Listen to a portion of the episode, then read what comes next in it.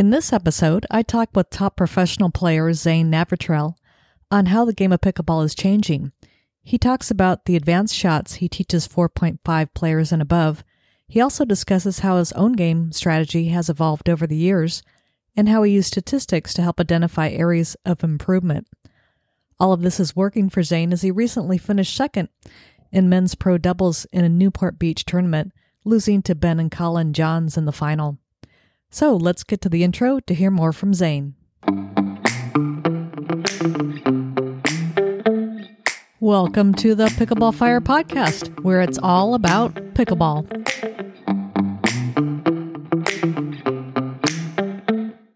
Today, I would like to welcome to the podcast Zane Navratil. Welcome, Zane. Hey, thanks for having me, Lynn. Yeah, it was great that you could jump on today. And I want to get into your vast number of pickleball accomplishments, despite, I think, being in the game a fairly short time. But I wanted to go ahead and start with how you were introduced to pickleball and when that was. Oh, yeah, I, I like to tell this story. Wow, this is, a, this is a good intro. So I, I was a tennis player in high school, and I played in college as well, but I was a tennis player and my dad told me that he started playing pickleball, and this was in 2013. So I had all the preconceived notions of what pickleball was all about, which was, you know, a bunch of old guys hitting these little dink shots or whatever. And so I told my dad, like, no, I'll probably just, I'd probably rather just do nothing over winter break than play pickleball.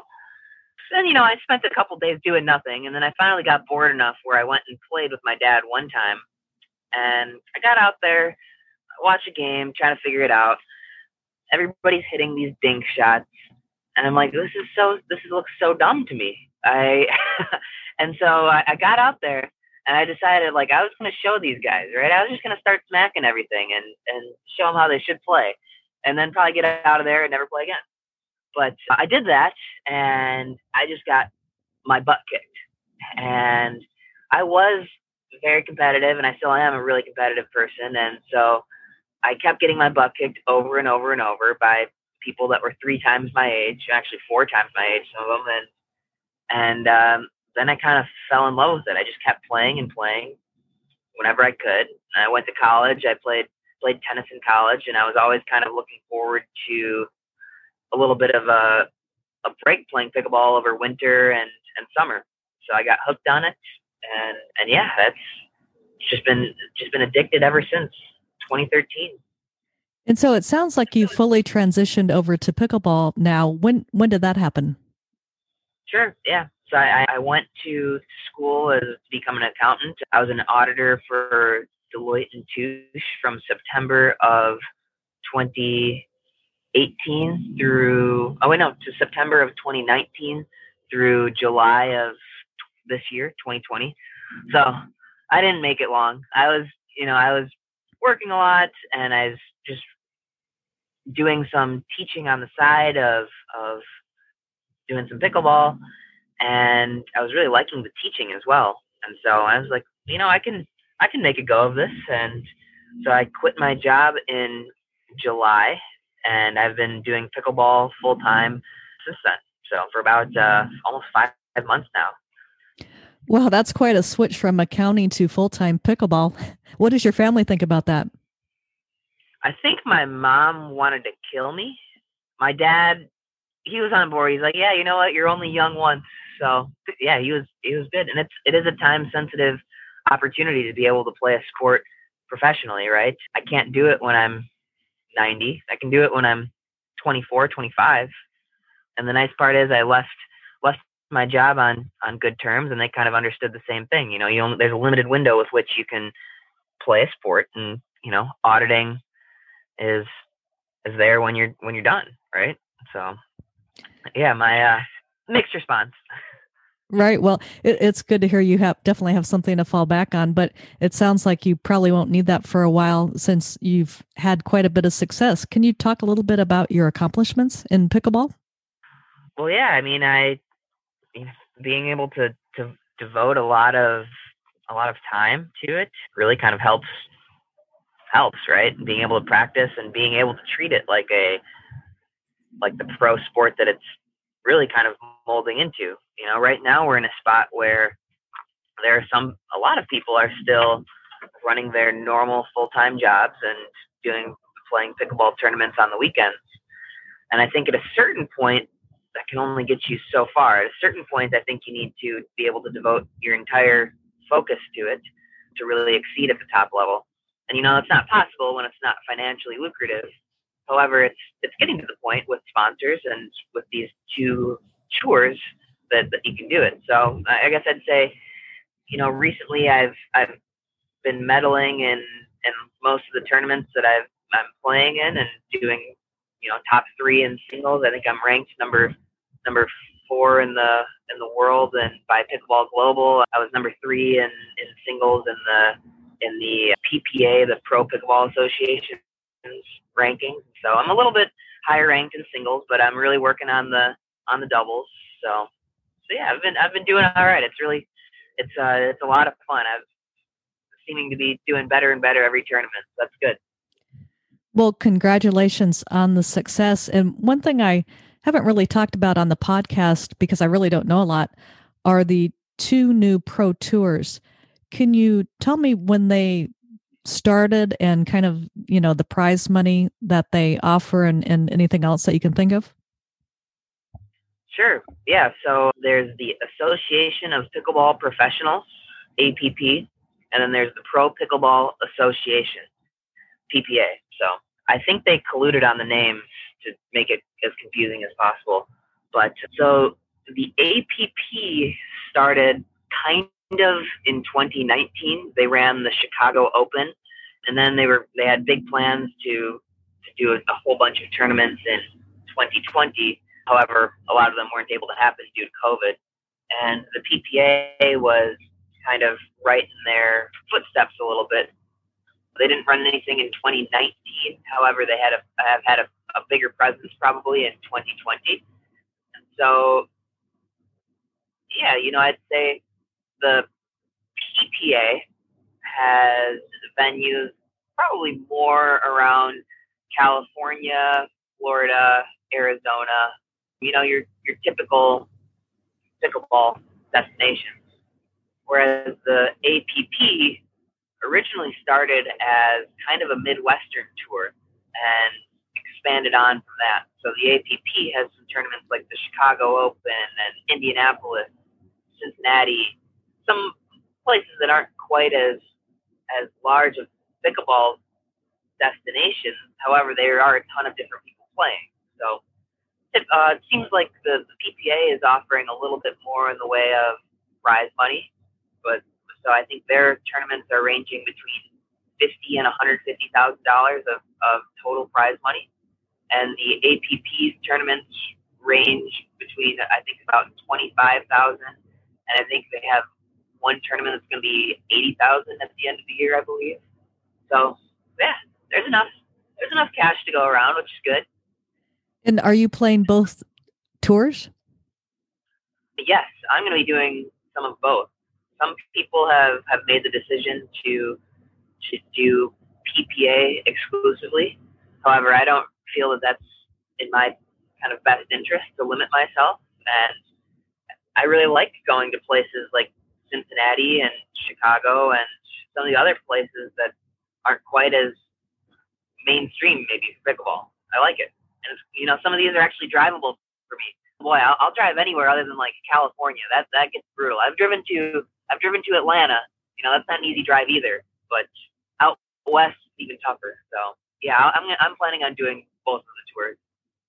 And in, in terms of the tour, how is you know what's going on due to COVID? I would imagine, obviously, in 2020 they had a lot less events, but as people I think are getting more used to COVID and kind of dealing with it, is there you think what the, what does it look like in 2021? Yeah, I mean, so between March and about July, basically everything was canceled because there was no way to plan a tournament with so much uncertainty. However, now they kind of have it down to a, a science a little bit. Some places, some tournaments are not allowing spectators or just giving you text messages when you can enter the venue So anyway, the tournaments are running now. They've got it figured out. So I don't think that unless there are know state by state restrictions, I don't think that there's going to be any issue in 2021 having these tournaments. In fact, tomorrow I'm leaving for a, a tournament in Newport Beach, um, California, and California is probably one of the most restricted states in the country right now. However, they're still having a tournament that has over 500 players signed up because they're doing it in a manner that seems safe to do. So, I mean, I, I'm thinking now if you can do a, a tournament in California right now, I think there should be no problem doing other tournaments, so long as they're outdoors, right? It might be problematic for some northern state indoor tournaments. I don't think those would run. However, there aren't too many of those anyway. So I'm thinking that 2021, you know, maybe things won't be. I doubt things will be back to normal in terms of having spectators and whatnot. But I do think that the tournaments are going to run. So. Well, that's great to hear, and it's interesting that you're going to Newport Beach. I grew up about 15 minutes from there when I was um, young. It's a beautiful area, and that's definitely one thing in California. You don't really have to worry about playing indoors. It's probably all outdoors. right. Or where'd you grow up? Right nearby there, huh? I did. Uh, Southern Orange County, Mission Viejo. So about my okay. nie- niece actually lives in the Newport Beach area also. But yeah. So in terms of, you know, what you're doing with pickleball, it sounds like right now you're both, you know, playing in professional tournaments and teaching. Now, is teaching something that you plan to continue to do or if you can just play tournaments full time, would that be your end game? I enjoy the teaching.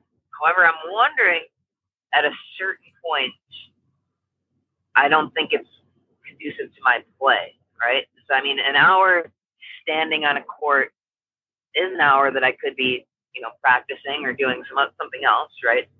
So I think I would be, as I, if I can, if the playing becomes more lucrative, I think I would scale back the teaching a little bit. I, but I still like to do it. So I would love to still do, you know, a little bit of teaching on a on a daily basis because I like to do it.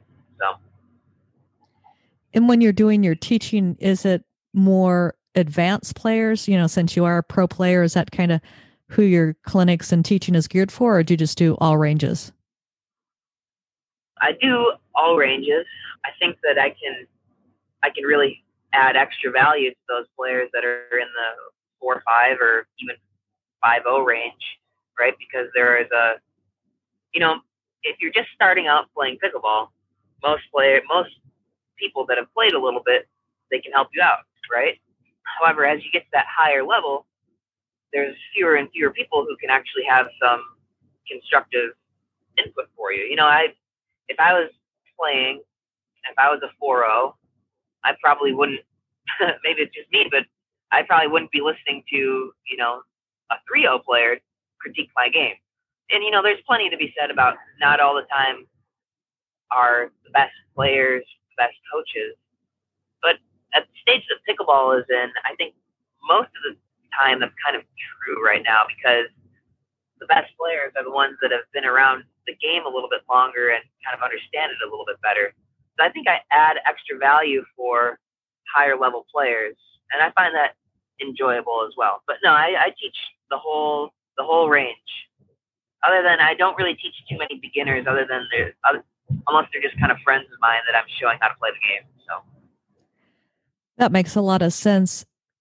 In talking in thinking about the 4.5 and 5.0 players that you work with, what is it that you work with them on to really take them to the next level?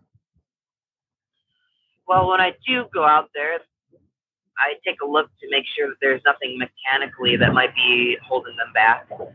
One of the typical things is at the 4.0 level and below, if you're dinking, you might get a dink eventually that gets popped up above the net. And everybody knows above the net, you can smack that ball, right?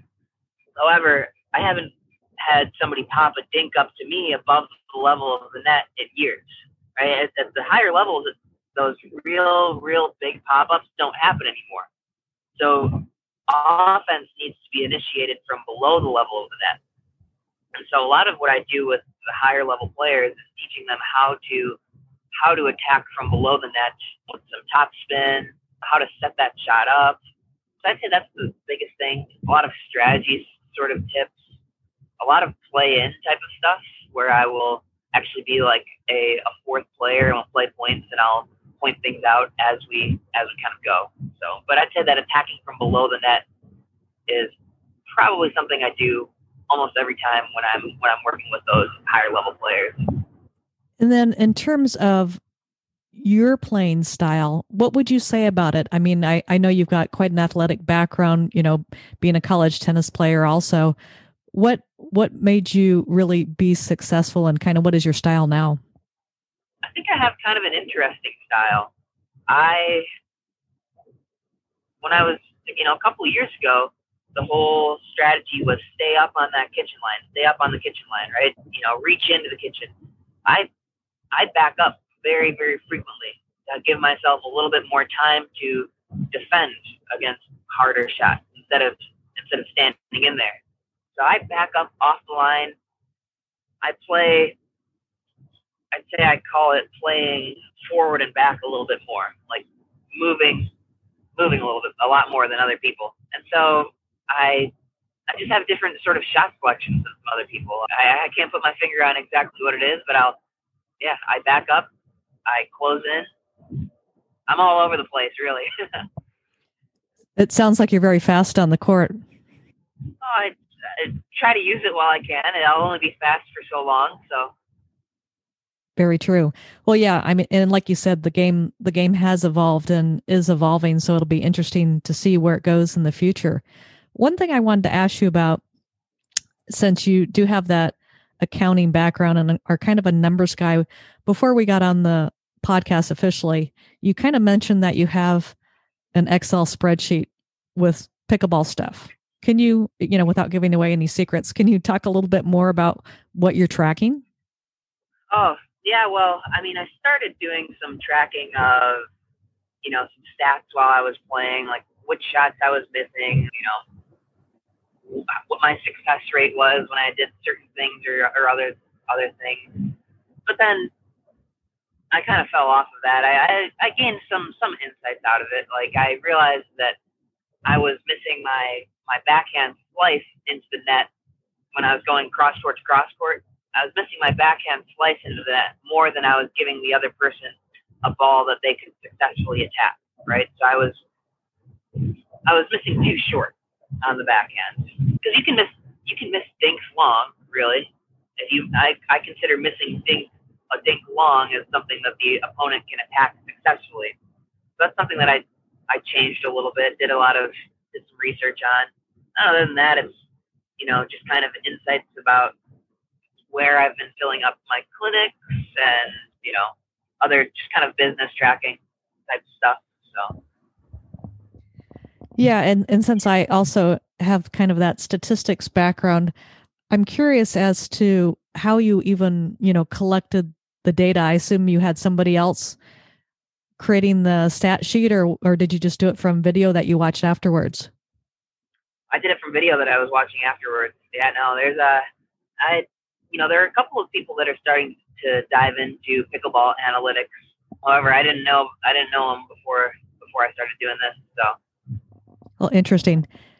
Okay. Well, just to finish up, a couple more questions. One of the things I wanted to ask is which pickleball paddle do you play with and why do you use it? Yeah, that's, a really good question. I feel like I'm especially qualified to answer this recently because I'm a I'm a free agent in terms of sponsorship. So I've been trying just about every every paddle. I was I was with Onyx and I've used the Evoke Premier for for a while, and I think I'm still going to use that paddle. I really like it. It to me it feels close to a, a tennis racket. It has a lot a lot of power to it. I'd say it's probably the most one of the most powerful paddles on the market. And I like that it has power because then I can play at a lighter weight, right? So I play with a 7.5 ounce paddle. And if you use a 7.5 ounce paddle with a with something that doesn't have enough power to it, you will have you won't be able to crack an egg. So I use a light paddle that has a decent amount of power, and the face to it is very, very gritty. You can actually generate a lot of spin as well. And you know, every paddle says, "Oh, it's great for power control and spin or whatever." But to me, I haven't found something that that rivals the the power of it. I've been messing around with the Electrum paddle, and that thing has got a, a, a very different face to it, and it's got more spin than any paddle I've ever used. However, I I don't think that the, the core of it is particularly. So for me, I feel like when I use that paddle, I can hit the same exact shot and have two different reactions. So one of the other paddles I've been using recently is Ben Johns' signature paddle, but I'm starting to like that one as well. It's it's, very similar to the Onyx Evoke Premier in a lot of ways, although it is slightly longer. So that's another good paddle. So I'd say I'd rank. I like the Onyx Evoke Premier. I like the Ben Johns Franklin signature paddle. Other than that, I don't really care for uh, for too many other paddles. So yeah. Well, you just said that you were a free agent in terms of paddle sponsorship. W- what about your other paddle spot or your other sponsorships in pickleball? Are you um, endorsing some other things? yeah, I've got some. Well, I have some interesting things in the works, but I'm I'm currently with with Wilson for shoes and kind of like accessories. I, I reached out to Wilson about a couple months ago because I used their overgrips for forever, and I said, hey, you know, can I become a affiliate or something for those? And yeah, and then they put shoes on my feet too, which is awesome because I I mean my my yearly shoe budget's like fifteen hundred bucks, so that that's it. All right. Well, um, good deal then. If somebody wants to reach out and contact you, where's the best place? Yeah, well, um, I'm all over social media, so I would say the best place would probably be my my Facebook page, which is Zane Navratil Pickleball. Also on the Instagram, which is the same deal, Zane Navratil Pickleball, and I I post I post a wide array of, of, of things the other day I posted a video of how bad I am currently at tennis, playing for the first time in like seven months. I post uh, I post much better videos of highlight points for pickleball. Just kind of all over the board with it. I, I think it's entertaining stuff, but yeah. So that's that's the best way to get a, a hold of me is through social media. All right. Well, good deal. I appreciate you so much, Zane, for being on the podcast today yeah, thank you very much for having me, Lynn. This is a fun time. I appreciate it. All right. Well, take care. Thank you for listening to the Pickleball Fire podcast. If you enjoyed the show, be sure to give it a five star review on Apple iTunes.